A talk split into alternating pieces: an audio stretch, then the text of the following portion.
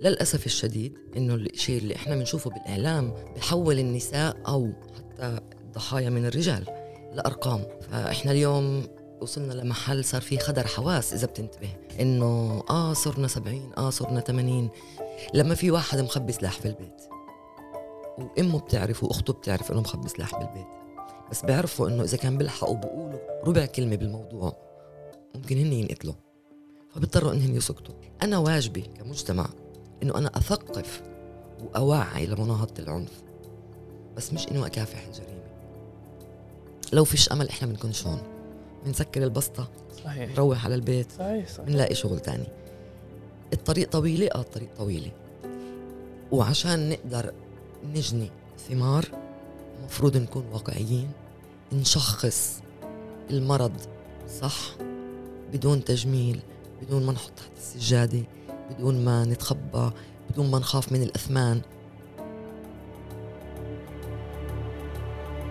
تحياتي للجميع في كمان حلقة من بودكاست الميدان. أنا عبد أبو شحادة عبر موقع عرب ثمانية وأربعين. بس زي دايما قبل ما نبلش ما تنسوش تتابعونا عبر جميع تطبيقات البودكاست، سبوتيفاي، أبل، جوجل، أنغامي، أو ممكن تسمعونا عبر تطبيق موقع عرب ثمانية وأربعين. اليوم معي في التسجيل نسرين طبري من جمعية كيان، مركزة خط الطوارئ، والهدف من الحلقة أن تكون حلقة صعبة مقبول، وبدي نزعج شوي المستمعين والمستمعات.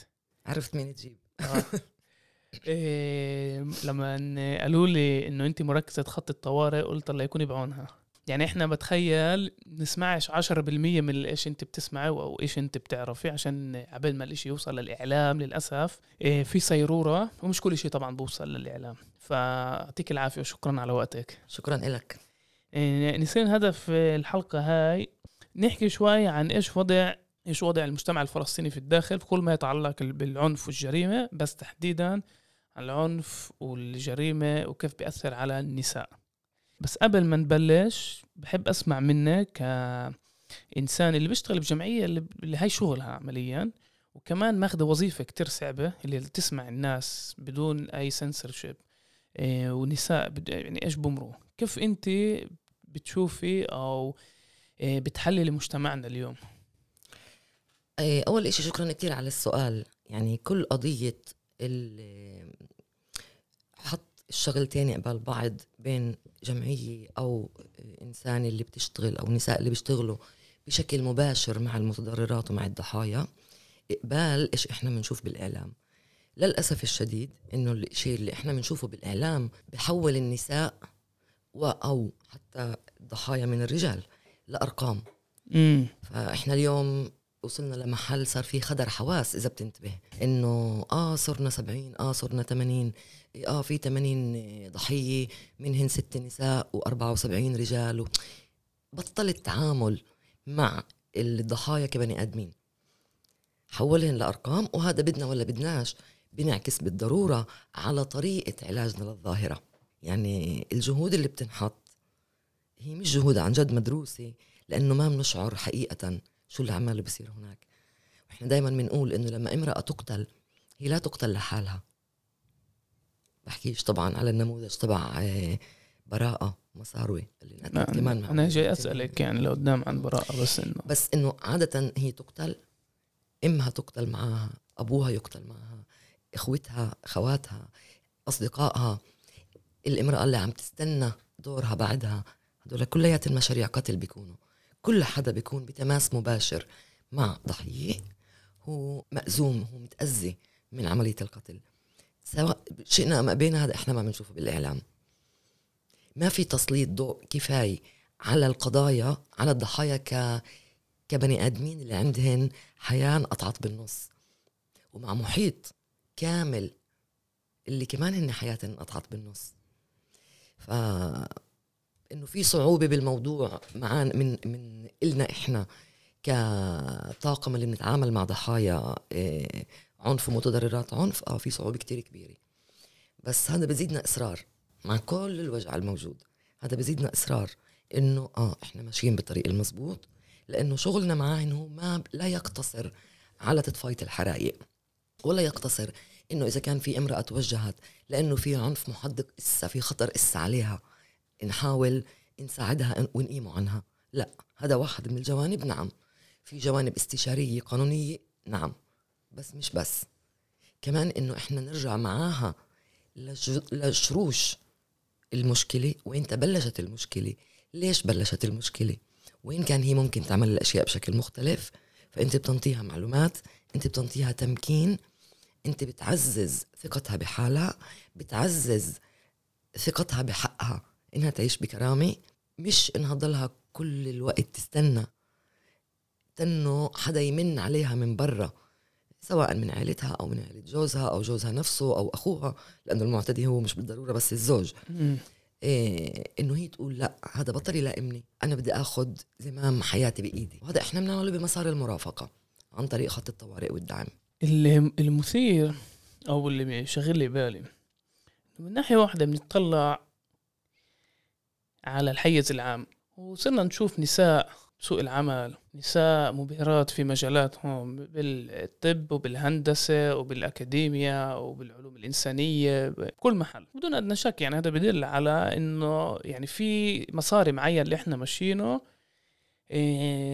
وإيجابي. بس من ناحية تانية وتحديدا بالسنوات الأخيرة، هلا أنا أنت عارف بعرفش إذا هذا عشان الإعلام بيجيب لنا هاي المعلومات أو هاي القصص، أو إنه بالفعل في إشي بتغير بمجتمعنا. صرنا نسمع على قضايا عنف وعنف وجريمة يعني ضد النساء اللي ما كناش نسمع عليها قبل. كيف بتفهموها هاي الظاهرة؟ يعني من أي يعني كيف بتحللوا الدخومتي هاي، إنه من ناحية واحدة في نجاحات ومن ناحية تانية في مأساة كتير صعب كتير حلو. أنا بدي أزيد على الإشي اللي قلته كمان مشهد، مش بس لأنه الإعلام بيجيب هذا هذا هذا المشهد وبيسلط الضوء عليه، هو موجود، لا هو موجود حقيقة موجود. أنا دايما بقول تعال نتطلع على صفحات على شبكات التواصل، تعال نتطلع على المشهد الجمالي اللي موجود في كمان نساء، كمان فتيات بكل الأعمار، إيه شباب اللي هن شكلا هالقد حلوين، هالقد إيه بنطوك انطباع إنه الدنيا بخير، في سعادة، في فرح، بتشوف مشهد تبع عائلات اللي بتروح وبتسافر، كله موجود صح، كله باسطنبول وبالإمارات وبيت. بس هل إحنا بخير؟ أنا بقول لك إنه لا. كمان مرة هذا ما بيقول إنه مش موجودين، ما بيقول إنه ما صارش في ازدياد بنسبة الصبايا اللي بتوجهوا للدراسات العليا، بنسبة الخريجات. وكنا نحكي أنا وياك قبل الهوا قبل التسجيل إنه في ارتفاع بنسبة الخريجات من النساء. بس إذا أنا بدي أطلع بس على المعطى الرقمي بقول ممتاز، إحنا بألف خير. إحنا بسنوات بالعشرين عشرين كنا كانت نسبتنا فرضاً سبعة بالمية، اليوم إحنا ستاش بالمية، وهاي قفزة نوعية كتير كبيرة. بس أنا ما بشوف إنه الأشياء بتنقاس بهاي الطريقة. ليه؟ مم. تعال نبلش من من من من وين بدك نبدأ؟ بدك نبدأ من الطبيبات والمهندسات واللي بيشتغلوا، النساء اللي بيشتغلوا في الهايتك واللي معهن ألقاب لقب تاني وتالت وبروف. تعال نرجع شوي على قلب البيت ونشوف شو بيصير في قلب البيت. هل هدول النساء فاتوا بشراكة في بيوتهن، سواء في بيوت الزوجية أو بالعائلية بالأسرة أم وأب وإخوة؟ هل هن نتيجة إنه صار في شراكة وصار في قبول وبطل في تمييز جندري ضدهن إيه وصلوا لوين وصلوا؟ ولا هن وصلوا ودفعوا مقابل إنهم يحملوا كل البطيخات، كمان البطيخة اللي كانوا يحملوها قبل تبعت الوظائف المحددة اللي مجبورة هي تقوم فيها؟ إذا كانها أم، هي أم وربة منزل وبدها تطبخ وبدها تكنس وبدها تغسل وبدها توصل الليل بالنهار عشان تكون بالمواصفات المطلوبة منها، وبالمقابل كمان تكمل الكارير تبعها. إحنا بنشوف إنه آه بيوصلوا الليل بالنهار. هذا واحد. تنين، إذا بنطلع على النسبة المئوية من النساء اللي هن بيروحوا لدراسات عليا في مواضيع اللي هي مش حكر على الذكور، إحنا بنشوف إنه النسبة قليلة. النسبة الأكبر هن بيروحوا لمواضيع اللي هي تعرف كمواضيع نسائية، معلمة معلمة ممرضة ممرضة ولسه مش ممرضة بمستشفى، ممرضة بصندوق مرضى. م. ليه؟ من شان تروح الساعة تنتين الساعة ثلاثة على البيت، تدرس، تطبخ، تنظف البيت وإلى آخره. فعمليا اللي صار إنه من ناحية آه في تغيير وفي انخراط بسوق العمل، وكمان مرة الانخراط بسوق العمل مش بالضرورة نتيجة إنه صار في وعي لأهمية إنه المرأة تكون مستقلة اقتصاديا بغالب الأحيان هو نتيجة الحاجة الاقتصادية، لأنه إحنا بنعرف معدل الدخل في المجتمع العربي داخل هاي الدولة هو بستين بالمية منه ما دون الحد الأدنى، فبالتالي عشان يقدروا الزوجين يعيشوا مجبورين الاثنين يشتغلوا، يعني مش عشان إحنا مأمنين بالمساواة، عشان مجبورين، عشان إذا بتشتغلش مدارش نسكر الشهر. بديش أعمم على كل ال... على الكل طبعا. آه بس, يعني... بس إنه بالعموم مم. غالبا هذا هو غالبا هذا هو لأنه تعال اطلع تعال نفحص، وما عنديش نسب بس أنا بطلع على النساء اللي بتوجهوا لكيان اللي إحنا بعلاقة مباشرة معاهن، وإنت بتحكي على مئات، والمعنفات اللي بتوجهوا هن مش بس نساء ربات بيوت زي الفكرة السائدة، الفكرة المغلوطة السائدة، في منهن أكاديميات وفي منهن مستقلات اقتصاديا وفي منهن دخلهن أعلى من دخل الشريك. إذا إحنا بنطلع على هدول على هاي المجموعة بنشوف إنه بالرغم من إنه دخلها عالي موازي أو أعلى من دخل الشريك، بس هي مش مستقلة اقتصاديا عن جد، لأنه هي ما بتمون على الراتب تبعها، يا بيكون حساب مشترك هو اللي بقرر وين ينصرف عشو، يا انه هو بمسك المصاري بايده بنطيها مصروفها. فعمليا احنا بعدنا بنحبي بهذا الموضوع، بعدنا بمرحله هيك زي الطفل اللي بعده بيمشي على اربع اجرين عادين واجرين وبده يحاول يمشي اكتر يتسلق اكتر ويوقف على اجرين التنتين. ما في عن جد اتاحه للنساء يكونوا حقيقه مستقلات، لانه بعد ما فيش تذويت للمساواة. ولسه أكتر من هيك بدي أقول لك، أنا بطلبش مساواة، أنا بطلب عدالة، فيش تذويت للعدالة. بتعرف عندي صديق من الحركة الإسلامية بيقول إحنا ما بنأمنش بالمساواة، إحنا بنأمن بالعدالة. فمثير إنه بتقولي عدالة ومش مش مساواة. هسه بدك تاخدني على موضوع كتير لا لا كتير لئيم. لا يعني بدنا نحكي هسه عن الواقعي الإسلام السياسي الواقعي تبع الحركة الإسلامية بالداخل. رح نجيها رح نتطرق لها، بس قبل من بداية السنة عشرات الشباب وكمان النساء انقتلت بسبب الجريمة أو دوائر الجريمة، وتحديدا الجريمة المنظمة. يعني مش إنه بالصدفة، إنه لا، في هنا ظاهرة جديدة آخر عشر سنين إحنا يعني ما كناش عن جد ما كناش هيك. وأنا بحكيها كإنسان اللي جاي من يافا، يعني الجريمة المنظمة بالمدن التاريخية زي يافا، الرمل، اللد، حيفا، شوي عكا، كانت موجودة من التسعينات، يعني مش مش ظاهرة جديدة. اليوم بطلعش بيصير بكل محل، بالناصرة وبأم الفحم ويعني بالجنوب وبالجليل. كيف هاي عنف المؤسسات الجريمة بتترجم للنساء اللي بتتصلك؟ كاش تعرف، بس احنا وعدنا المستمعات والمستمعين بدنا نزعجهم. فب... طلع يعني ترجمته على النساء هي كارثية، بديش هقول أكتر، يعني بديش أفوت بمزاودة تبعت إنه النساء بيعانوا أكتر من إزلام بهذا المحل، بس هي حقيقة كارثية. إذا أنت بتيجي بتطلع على دفع النساء لأنهن يكونوا متداخلات، مش عم بحكي إسا عن النساء اللي قتلوا نتيجة تداخل الجريمة المنظمة، بس إذا أنت بتشوف إقحام النساء على هذا العالم، أنت بتشوف مشاهد مش معقولة. وهذا برجعني للإشي اللي حكيت عنه أنت بالأول، إنه شو إحنا بنسمع بالإعلام، التفاوت كأنه بين إيش بنشوف بالإعلام وإيش موجود على أرض الواقع. لما في واحد مخبي سلاح في البيت وأمه بتعرف وأخته بتعرف إنه مخبي سلاح بالبيت، بس بيعرفوا إنه إذا كان بلحقوا بقولوا ربع كلمة بالموضوع ممكن هن ينقتلوا، فبيضطروا إنهم يسكتوا. ولما بتيجي كبسية على البيت من شان يمسكوا السلاح، شان لما بتيجي كبسية من الشرطة، لما بتقرر الشرطة تعمل شغلها، الأم بتضطر أو الأخت بتضطر إنها تنكر، بتضطر إنها تخبي. بكلمات تانية، إذا بنمشي خطوة لقدام، هي بتدافع عن مم. ابنها اللي معاه سلاح غير مرخص. إذا بنمشي كمان خطوة لقدام، الأم والأخت بتنطي شرعية للابن اللي معاه سلاح غير مرخص. بس هل بالواقع هي عن جد موافقة؟ شو موافقة؟ شو الديليما هاي للأم بين إنه تدافع عن ابنها لبين ما تعمل جريمة؟ إشي مخيف، إشي مخيف. يعني أكيد ما حدا بتمنى يكون محلهن، ولا حدا بتمنى يكون محلهن. أنت بتحكي على إنه أنا كأني بدي أختار كأم بين السيء والأسوأ. من ناحية أنا بعرف إنه إذا ابني بده ينحبس م. وأنا أكون ورا إنه أنا ساهمت بإنه يفوت يعني إنه يتمسك، بدي أعمل شرخ بيني وبينه. أنا بعرف الجوا شو بيصير معاه، وأنا كمان بعرف إشي تاني كأم برضو أو كأخت، إنه هو ممكن يتوقف اليوم ويطلع كمان جمعة م. بشي صفقة، بشي معادلة، اللي بدي يرجع أسوأ مما كان من قبل، علي، على أخواته، على أهله. أنت بتحكي على إشي جدا جدا جدا مركب. بس هذا بأخذنا على محل تبع إنه مين اللي مسؤول عن مكافحة الجريمة؟ هل الأهل؟ هل إحنا كمجتمع مسؤولين عن مكافحة الجريمة؟ الجواب هو قطعا لا، برأيي قطعا لا.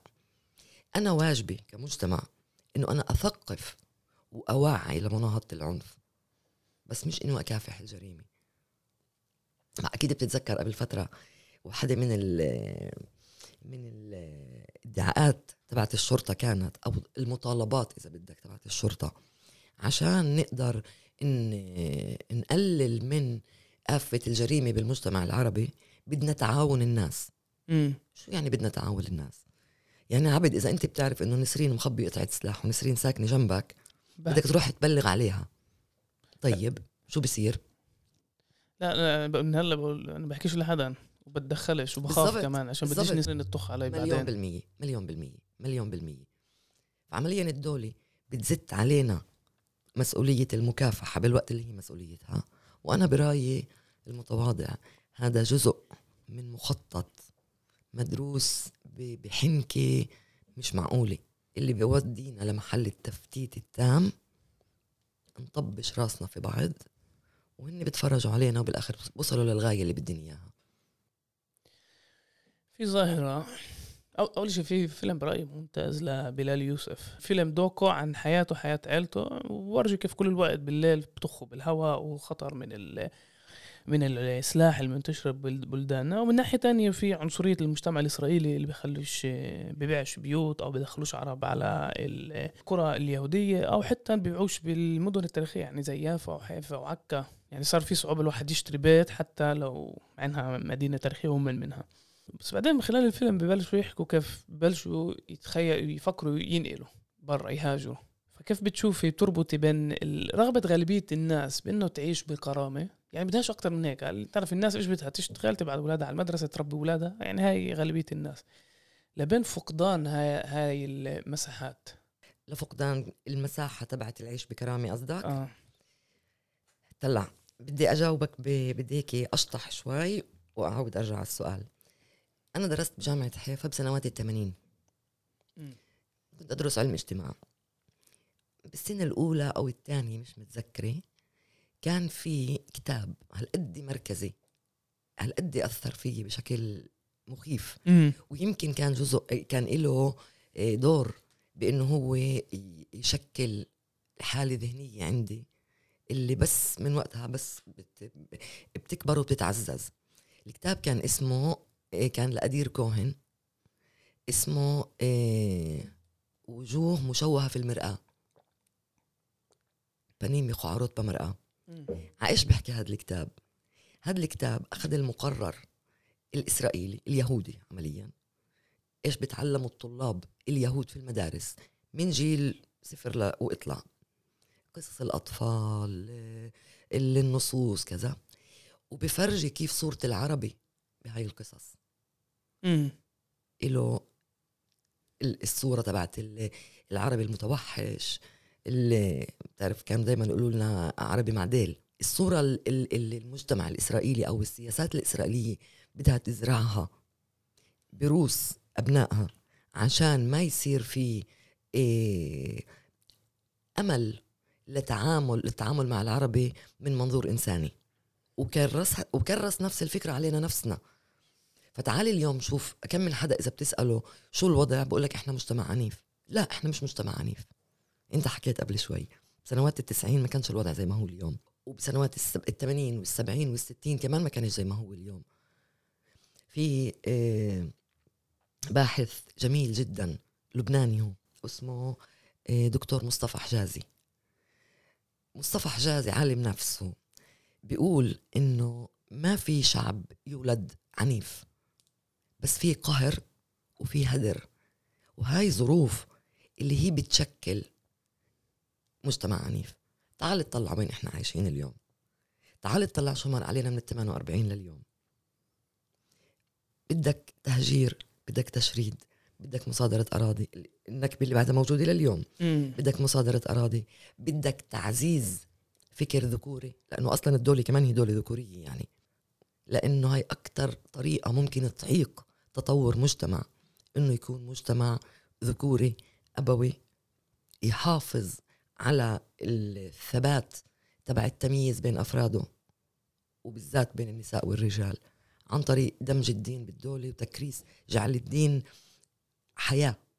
طب مين بيقول إنه أنا لازم أعيش بناء على هاي المنظومة؟ وأمثلة ملان على الموضوع. تعال تطلع إسرائيل بتعتبر حالة دولة ديمقراطية متقدمة، صح؟ إسرائيل ما فيش فيها زواج مدني على سبيل المثال. إسرائيل بعدها بمحكو بمنظومة المحاكم اللي كمان كمان عندنا كفلسطينية، وكمان بالمجتمع اليهودي بعدين بيحتكموا فقط في المحاكم الدينية بمواضيع الزواج والطلاق والنفقة. طب هذا النظام موجود من وقت الاحتل... من ال... من وقت الانتداب العثماني، كرسوه كملت فيه إسرائيل لليوم. تركيا بتحتكم لمنظومة حكم مدني. آه. طب كل التطورات اللي صارت بالتاريخ، كل ال... كل ال... التطور تبعك يا إسرائيل ما س... ما خلتك توقفي شوي عند هذا المحل وتقولي لحظة، الناس لها حق الاختيار. وأنا مش ضد الدين مشان يكون واضح، إنه بس أنا مع فتح الإمكانيات. أنا بدي يعني كنت بخطط لاتجاه نهاية الحلقة نحكي عن تأثير السياسات علينا، بس قبل وهذا يعني برأيي سؤال لازم نسأل حالنا فيه، يعني إحنا هل هل في مسؤولية شخصية؟ يعني أنا موافق مع الادعاء إنه في سياسات ومكافحة العنف والجريمة بدون أدنى شك، يعني بالآخر أنا بنصحش ولا حدا يأخذ القانون لإيديه، مش دوره. وكمان يعني هي مفهوم الدولة الحديثة إنه في شرطة، في مؤسسات هي لازم تتبع له هالأشياء ومش المواطنين. بس يعني هل علينا يعني مسؤولية شخصية؟ كيف بنتعامل مثلا مع المجرمين؟ يعني هل بنعزمهم بأبسط الأمور؟ وأنا بديش نواجه ولا حدا، كنت خايفة تخلص الحلقة وإنت مش سألني هذا السؤال. يعني لازم نعزمهم على عراسنا ونهنئهم بالعروس؟ هذا السؤال بعرفش.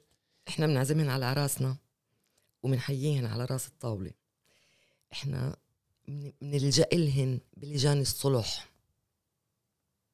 إحنا مننطيهن اليوم. تعال اطلع على السلطات المحلية، مم. مين صاحب ال... مين الآمر الناهي هناك؟ بدون ذكر أسماء وبدون تطرق لبلدات، شوف أكم من بلدة عربية رئيس السلطة المحلية ومنخرط بشكل كامل بعالم ال... بالجريمة المنظمة، أو مهدد أو بطخوا عليه، أو سواء كنت مهدد وبطخوا عليك فبالتالي بتنصاع، أو كنت منخرط بشكل مباشر. وأنا باجي بصوت لك، آه أنا بحمل مسؤولية، ومسؤولية كاملة. وكتير حلو إنك سألت، وهذا صحيح لكل إشي على فكرة، هذا صحيح كمان للجريمة المنظمة، ولكيف إحنا منعزز الهيبة، وهم الهيبة عند المجرمين، وليش وصلوا إلى هاي المحل إن يكونوا مجرمين. يعني أنا ما بقول إنه زي ما بنقول إنه ما فيش مجتمع عنيف، إنما المجتمع بيصير عنيف نتيجة الظروف اللي اللي اللي هو موجود فيها، اللي جزء منها ذاتية وجزء منها جاي عليه من فوق. كذلك الأمر بالنسبة لموضوع قتل النساء، كذلك الأمر لموضوع الاعتداءات الجنسية، لكل المواضيع. هذا هذا عابر المسؤولية المشتركة، مش مشتركة المسؤولية تبعتنا، إقبال مسؤولية المؤسسة. يعني اللي بيجي بيقول إنه كل المسؤولية على المؤسسة هو بيعمل تسطيح وهو بدوش يحل أزمة. وكذلك الأمر اللي بيجي بيقول إنه المسؤولية علينا إحنا وإحنا مجتمع عنيف، وكمان بيسطح وبدوش يحل أزمة. لا، في وزن تقيل للممارسات تبعتنا. ولما بقول تبعتنا، خلينا إحنا قلنا بدنا نزعج، أنا بحكي مش بس إحنا كأفراد، مش أنا كنسرين وأنت كعبد وهو كبعرش مين، أنا بحكي كقيادات، أنا بحكي كرؤساء أحزاب، أنا بحكي كنواب في في في, في برلمان صهيون. أنا بحكي كلجنة متابعة، أنا بحكي كمين بدك كمين بدك آه الناس اللي مفروض هن موجودين بمحل بمواقع المفروض إنها مؤثرة، وبيجوا بمدوا إيدهم وبنتوا منبر لهاي الناس، أو بتهاونوا، أو ما عندهنش مشكلة يضربوا كف بكف ومع عبطات كمان بمناسبات عامة مع هدول البني أدمين. آه هن بكرسوا العنف اللي موجود. هدول ليش وصلوا يصيروا مجرمين؟ ليه؟ شو أكتر ميزة بأخدها أو أكتر أكبر فايدة بأخدها المجرم؟ قيمة. ال القيمة بصير له قيمة. بالضبط. السؤال هل هي قيمة حقيقية ولا وهم؟ هي وهم تبع قيمة. م. لأنه هو ما كانش معترف فيه، كان مقموع، كان مقصور، كان مهدور، وبده الناس تشوفه، مش مهم كيف. في بحث كتير حلو انعمل قبل فترة، اللي بحث كمي نوعي اللي حكى مع أشخاص اللي هن منخرطين في عالم الجريمة، بين إذا بعدين بين إذا خلصوا، فبيقول إنه فالشباب بيقولوا أنا ما كانش حدا يشوفني، ولا حدا كان يطلع علي، ما حدا كان يشيلني من أرضي، بس لما أنا صار بإيدي سلاح، ولما أنا صار معي مصاري، وهذا طبعا مال سهل جدا، الكل صار يحسب لي حساب. إسا بيحسبوا لي حساب لأنهم بيحترموني، ولا بيحسبوا لي حساب لأنهم بيخافوا مني؟ بيفرقش معاي. بيفرق معي السطر الأخير. م. بالسطر الأخير أنا معترف فيه، وهذا إشي كتير مؤلم. في دراسة انعملت بأمريكا دي السود الأمريكان African Americans اسمه The Fatherless Tribe، وسألوا سؤال مثير. قالوا ليش لما بنروح على المناطق الفقيرة بالمدن ليه مش كل الشباب بتنخرط بالجريمة؟ فسألوا السؤال إيش كيف بتميزوا الشباب اللي بتنخرط بالجريمة للشباب اللي بنخرطوش بالجريمة، ووضعهم الاقتصادي بيكون متطابق، يعني نفس جايين من نفس الوضع السوسيو ايكونومي. ايش اكبر او ايش اكتر اشي بيأثر او اثر على الشباب اللي انخرطوا بالجريمة؟ الشباب اللي اجت من بيت فيه حب، مع انه كان فيه فقر، مع انه يعني عاشوا بظروف جدا سيئة، وفي سياسات كمان ضد السود الامريكان، بس لما كان فيه حب البيت امتنعوا عن الجريمة. هلا في عدة أشياء تروى، بس هاي أهم معطيات العظمة فيه بال في الدراسة، إنه قديش مهم نحكي عن ال أو قديش مهم نحب هاي الشريحة من الشباب. يعني خلاصة رائعة برايي، خلاصة رائعة يعني. وهذا هذا أنت كمان بتقدر، إذا أنا باخد هذه هاي النتيجة وبحاول أطلع على وضع الطلاب في المدارس، مم. على وضع ال أنا بعرف العلاقات الاجتماعية، الناس بين بعض. آه كل ما كان الولد أو البنت طالعة من بيت اللي فيه حب أكتر، فيه احترام أكتر، فيه تقدير أكتر، فيه عنف أقل، فيه عقاب أقل، فيه حوار كوسيلة للتواصل، أنت بتشوف قديش فيه رضا بحياتهم حتى لو مش ماخدين كل إشي بدنياته. مم. يعني بالآخر الحب هو أول أداة اللي هي بتمكننا إنه نعمل تواصل سليم مع البني أدمين. ف يعني جميل جدا. تعرف كان عندي شخصيتين بالبودكاست، كان في عندي شاب اللي كان يبيع مخدرات، وكان في عندي شاب زلمة كبير اللي كان يستعمل مخدرات لمدة خمسة وعشرين سنة، يوم عمره تقريبا ستين سنة. التنين لما سألتهم ليه وقفتوا، ليه وقفت تستعمل مخدرات وليه وقفت تبيع، حكوا لي عن علاقتهم مع أهليهم. واحد قال لي أمي يعني قالت لي خلاص وتأثرت وما قدرتش يعني أكسفها، التاني قال لي أبوي، بس يعني التنين رجعوا للمشاعر إنه للحب. بدي نحكي شوي عن كيان، وبدي أصعب شوي بال في ادعاء بالنسبة للمؤسسات المجتمع المدني إنه بتاخد عاتقها شغل اللي الدولة مفروض تقوم فيه، والدولة بتصير تشوف إنه في جمعية كيان هي فاتحة الخط طوارئ، أنا لازم أتدخل. أنا بتخيل كمان بتصلوا لك نساء مع قصص صعبة تقيلة، يعني بتخيل كمان إنه كيف بتشوفي الدور الجمعية بمعالجة قضية هالقد كبيرة؟ بدي أجاوب جوابين. م. القسم الأول من سؤالك إنه إنه الدولة ممكن ترخي، إنه يعني مؤسسات المجتمع المدني هي بتعمل بدل ما عم تشتغل حدث عن ظهري بسيطة. إيه واحد من أسباب وجود مجتمع مدني هو القصور تبع الدولة، وهذا أكيد، وكمان غير القصور تبع الدولة بالخدمات هو كمان محاولة الدولة لأسرلت اللي أسرلتنا كشعب فلسطيني وزيح البوصلة باتجاه إسرائيل على حساب وجودنا كشعب اللي له هويته إلى آخره. بس في خطأ بتقع فيه قسم كبير بقع فيه قسم كبير من الجمعيات، حسب رأيي من جمعيات المجتمع المدني، إنه هن يصفوا مؤسسات خدماتية، إنه أوكي الشرطة بتقومش بواجبها أنا بحاول أعمل كذا، المدارس بتعملش كذا أنا ب... يعني إنه كأنه في محاولات تعويض. أنا ما بقول إنه الجانب الخدماتي مش مهم، لا، إحنا بننطي جانب خدماتي، بس الوزن الأساسي بشغل الجمعيات، على الأقل هون أنا بحكي عن جمعية كيان، هو لا يقتصر على الخدمات، لا، هو بتعدى الخدمات، أو بلاش أقول بتعدى، بالتوازي مع الخدمات وبشكل حثيث في شغل على رفع وعي، على تمكين، وبالتالي على تغيير الحالة الذهنية تبعت الناس اللي احنا نتعامل معها، اللي احنا بنشتغل معها، إن كانوا نساء، إن كانوا شبيبة، إن كانوا كل الشرائح. يعني لا يعقل، يعني طلع إذا أنت اليوم تيجي بتقولي طلعي أنا إيه وضع الاقتصادي بيسمح ليش أجيب حليب لابني، وأنا في عندي إمكانية مادية، عندي ميزانية، كل يوم الصبح بقدر أجيب لك كيس حليب، أنت بتكون مأمن ابنك وابنك شارب حليب، وأنا بكون ضميري مرتاح إنه أنا ساعدت هالولد ما يموتش من الجوع. هل أنا بكون فتك؟ الجواب هو لا، لأنه أنا طفيت حريقة، وأنا عودتك إنك تكون متعلق فيه، اتكالي، وكأنه تتكل علي، الإشي واصل. بس إذا كان أنا باجي بفكر، أنا بقول لك تعال نفكر مع بعض، ومش غلط إنه أتيح إمكانيات، إنه تعال نشوف أنا ممكن أنطيك أمكنك من إنك تشتغل إكس شغلة، وبالتالي أنت تنتج وتدخل وتقدر تجيب حليب لابنك. هذا بمنعش إنه أنا أنطي أكمل كيس حليب خلال الشهر عبين ما أنت تصير تفوت.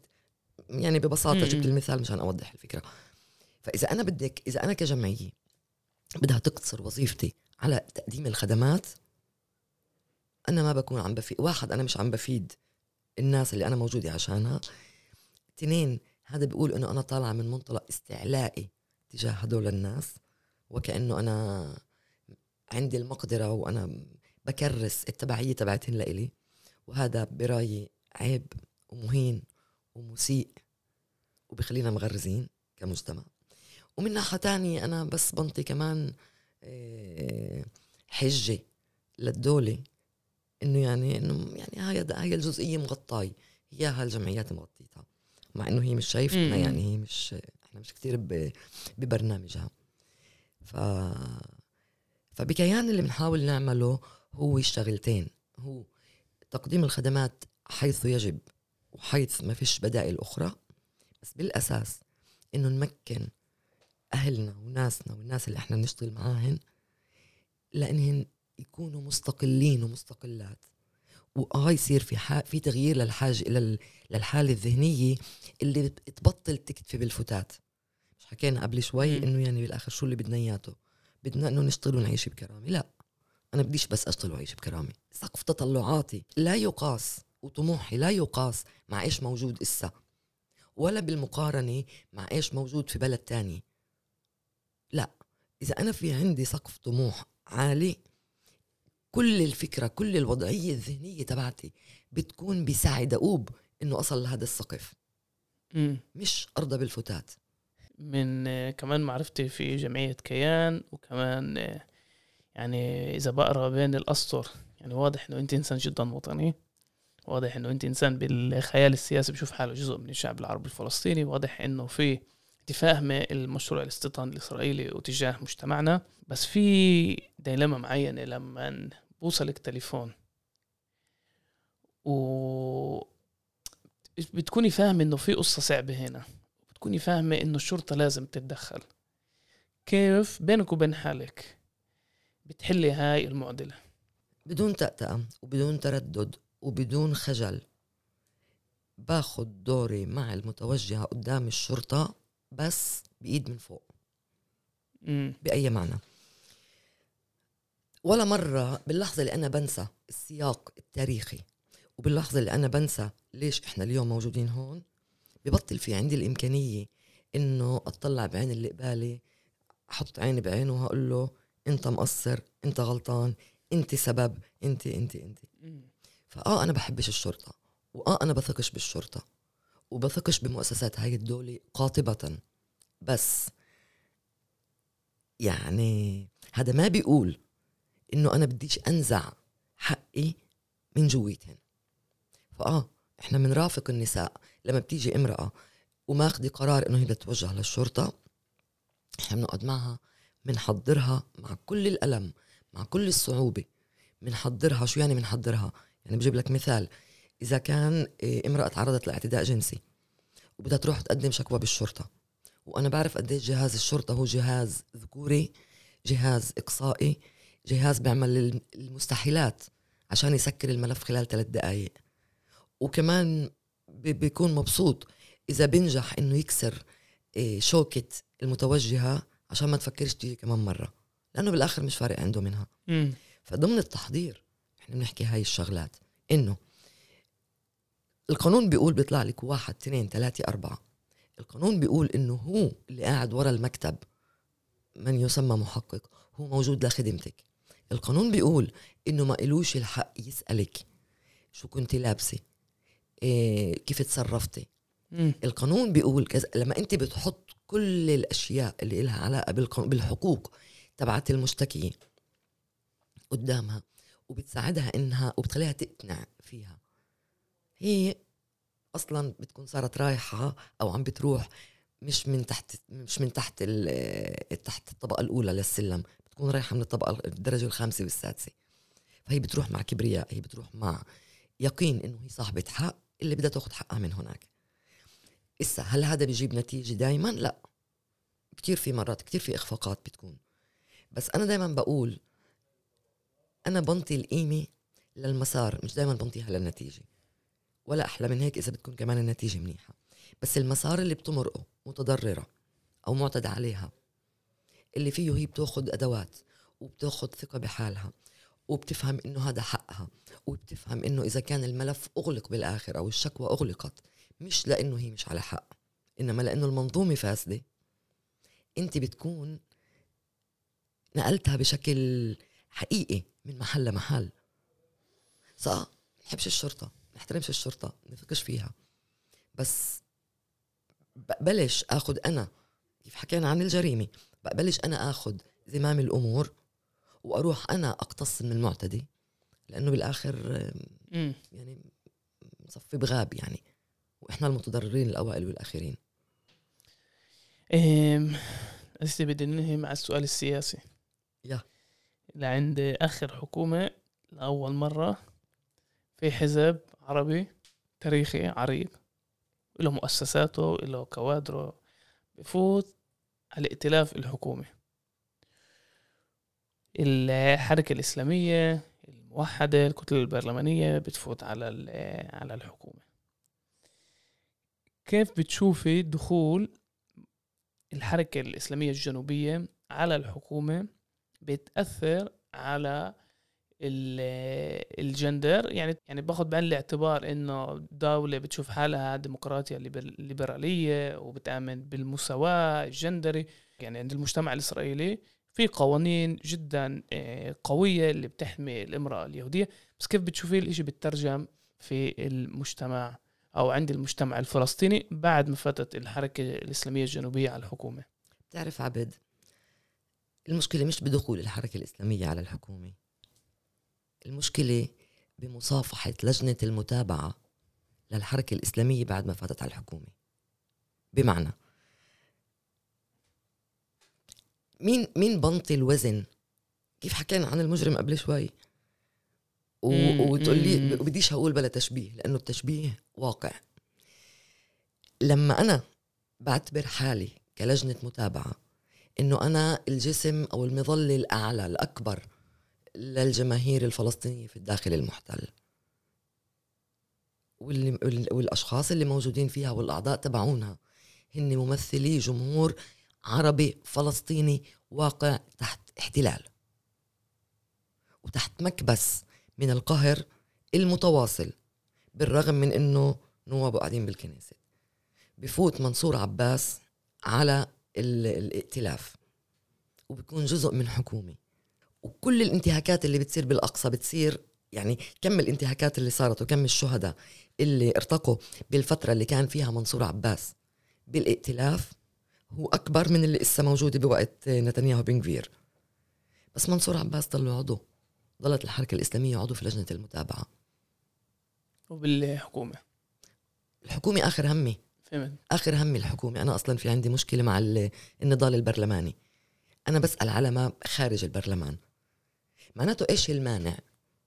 إذا كان إذا كان وجود منصور عباس حي يرزق داخل المتابعة، ضله محافظ على حاله كمان لما فات على الائتلاف وقعد بحكومة يمين، معناته وين الغلط كمان تفوت غيداء رناوي على المتابعة إنه لأنه هي بميرتس؟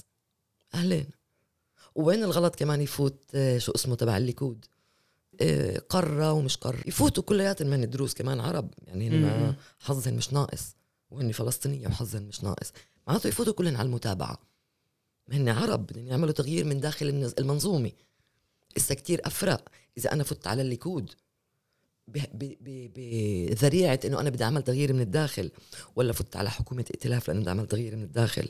الله أكبر. المشكلة مش مشكلة منصور عباس وجوده بالائتلاف، منصور عباس من زمان من قبل ما يفوت على الائتلاف هو بيشتغل ضد الأجندة الوطنية، هذا واضح. ما نسيناش لما قال سلموا الهويات و... المشكلة الاعتراف هو... بالدولة اليهودية. آه. المشكلة وين باقي الأحزاب العربية من هذا القرار، من هذا السلوك، حتى لو على المنابر بطلعوا من هون لبعد بكرة تصريحات مش مقبول وهذا مش وطني. بدي بدي نركز شوي على الجانب الاجتماعي، يعني هو جاي من حزب محافظ فات على الائتلاف مع أحزاب يسارية ليبرالية صهيونية، مارت، حزب العمل، غانس. كيف بتحللي إنه كيف الدولة ممكن تشوفنا، يعني ممكن يبنوا ائتلافات مع الحركة الإسلامية بالأشياء السياسية، بس كيف التعامل مع الجانب الجندري؟ يعني هل مستعدين يستغنوا المؤسسات الحكومية المقصد على الجانب الجندري، المهم بس يمشوا السياسات الأوسع؟ المذهل إنه في منهجية بسياسات إسرائيل سواء اليمين أو الوسط أو ما يسمى يسار، وأنا بأمنش إنه في يسار. حتى لما كان جوسي سريد أنا بأمنش إنه في يسار صهيوني. هو كل شيء نسبي، يعني لما كله يمين بيصير في فج... لما كله يمين بيصير في فجوات صغيرة. طلع طلع لما يعني العنف والجريمة، قتل النساء، الفروقات في الأجور، عدم تطبيق القوانين علينا كمجتمع عربي، كل الواقع المعطوب تبعنا موجود من زمان. أوكي بتفاقم مع الوقت بس إنه موجود من زمان. وإنت شفت حزب يساري وقف إقبال دولته، بديش يعمل لي معروفية، وقف إقبال دولته وقالها هذا أبرتهايد، هاي فاشية، ما كانش فارق عندهم. وإنت بلشوا يشوفونا، وبعدين وجودنا إحنا هناك، أنا حسب رأيي وجودنا هناك هو أكبر هدية لهاي الدولة، لأنه هذا ورقة التوت اللي بتغطي فيها عورتها قدام العالم. بس م. بالواقع بالواقع هني مش فارق عندهم منا. وإنت طلعوا عشرات الألاف، مئات الألاف على الشارع الشعب الإسرائيلي، بس لما صار في قضية التعديلات القانونية. آه. ليه؟ لأنها بتضرنا إحنا. ما كل عمرها آه. قانون القومية فيه أكتر منه إشي هلكنا وضرنا، ما شفناش حدا. فعمليا إذا إحنا منكون شايفين حالنا ما نتوقع من الآخر يشوفنا، إحنا غير مرئيين لهاي الدولة. أنت هلأ أنا أقنعتيني أعمل حلقة كمان على لجنة المتابعة ودورها سدها موضوع آخر. إيه بدي ننهي مع شوي إيجابي. كيف أنت شايفة المستقبل وهل في أمل؟ يا باي ما صعب السؤال، كتير صعب هذا السؤال. طلع في أمل، دايما في أمل. لا إذا بتقولي فيش أمل رح منتجها. لا لا طلع دايما في أمل.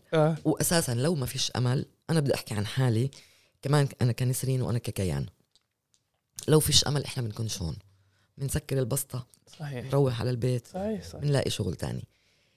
الطريق طويلة, آه الطريق طويلة, وعشان نقدر نجني ثمار مفروض نكون واقعيين, نشخص المرض صح بدون تجميل, بدون ما نحط تحت السجادة, بدون ما نتخبى, بدون ما نخاف من الأثمان, وهذا الاشي اللي بيصير.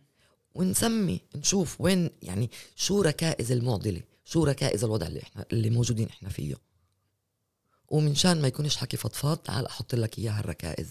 الركيزة الاولى هي احنا, الأنا, الأنا, العيلة المصغرة, التنشئة الأسرية. احنا لليوم صرنا ب ألفين وثلاثة وعشرين, بعدنا لليوم حتى لو النسبة هقل بس موجودة, بنشوف على شواهد قبور النساء انه اسمائهن مش مكتوبة. بعدك لليوم بتشوف حرم فلان, زوجة ايه, ام فلان, إيه, كأنه اسم الامرأة مش معترف فيه. فعمليا الامرأة أميز ضدها من المهد للحد, هذا داخل الأسرة. فعمليا الركيزة الأولى هي الأسرة, وإنه الأسرة تفهم وتصل لقناعة إنه لما في تمييز على أساس جندري داخل البيت, أنا بساهم كأم وكأب إنه هقدم بنتي مستقبلا على مذبح القتل. لما أنا بربيها كل الوقت إنه هي أقل, أقل من أخوها, كمان أقل من زوجها, كمان أقل من ابنها, فبالتالي أنا بحضر مشروع قتل, بساهم فيه. الركيزة الثانية القيادات المجتمعية والمؤسسات ومواقع اتخاذ القرار. وما بحكي عن الصهاينة, بحكي عننا إحنا كفلسطينيين. ذكرنا المتابعة, ذكرنا الأحزاب, كمان المؤسسات, كمان مؤسسات العمل المجتمع المدني. والثالثة هي سياسات الدولة اللي من حالها مش رح تعمل ولا شيء. إحنا بدنا نحارب عشان هذا المحل. مم. كيف؟ الحديث يطول. سنة يعطيك العافية. شكرا لك, شكرا لجمعية كيان. هي كانت كمان حلقة من بودكاست الميدان. زي دايما ما تنسوش تتابعونا عبر جميع تطبيقات البودكاست, سبوتيفاي, أبل, جوجل, أو ممكن تسمعونا عبر موقع عرب ثمانية وأربعين.